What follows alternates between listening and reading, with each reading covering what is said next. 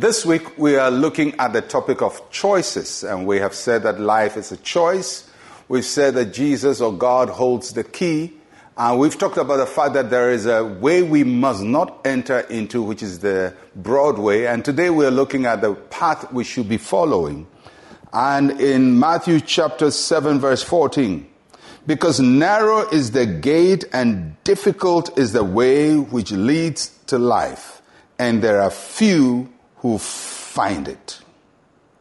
Narrow is the gate and difficult is the way and few find it. Jesus is telling us that if you want to really know which door he's opening, which, which doors he's shutting up, the one he's shutting incidentally is the one with a broad gate, with a wide gate and the broad way. It will seem as if that is the one he's opened, but that's the one he has shut.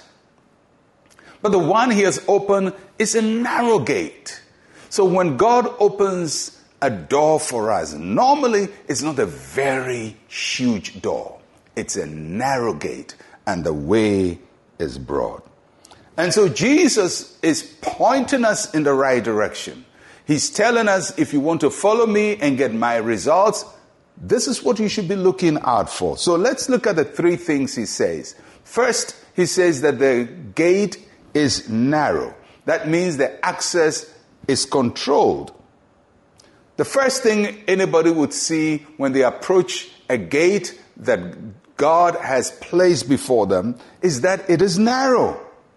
So, right from the beginning, you realize that there is something serious you're getting into. Not everybody will see it, not everybody recognizes it, not everybody values it, but that will be God's way.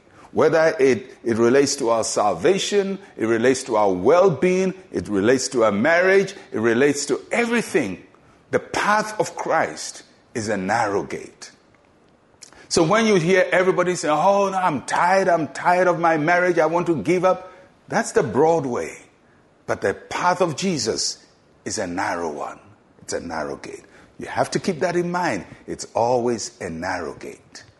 Everybody is saying, oh, do this kind of business and you prosper and you prosper. The one that Jesus opens is not the one that is popularly being spoken about. It's always a narrow gate.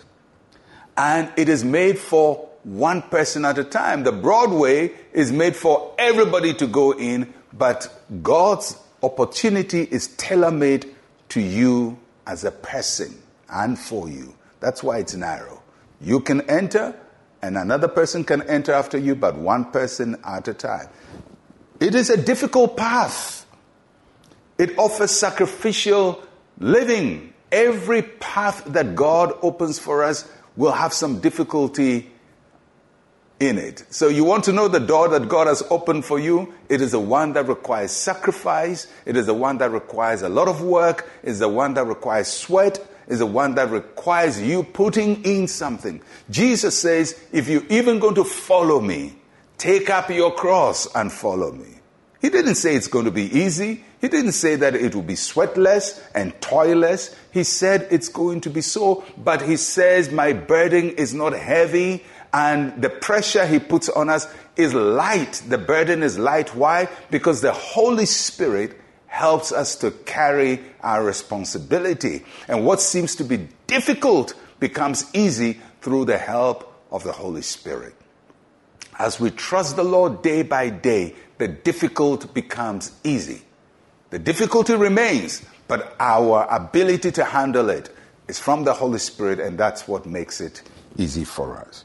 And Jesus says, Few are on this path. Many people never find it. Many people just follow the crowd, follow popular opinion, follow what is trending, follow what everybody is doing, and never discover the path that is tailor made for them, and never discover the path that Christ wants them to walk on in every area of their lives. So, if you're going to really make the right choices, Move away from popularity contests. Move away from trying to please everybody. Move away from trying to do things that will give you likes and loves and, and all kinds of gimmicks that would seem as if you are popular and doing well. Seek God's way. And normally, it is not a path that will give you instant recognition, but the end is beautiful. And we have to follow that path. Let us pray. Say with me, Heavenly Father, I have purpose in my heart to walk in your way. Help me to follow you steadfastly. In Jesus' name, amen and amen. We'll continue this tomorrow. I'm Pastor Mensa Otabil. Shalom, peace, and life to you.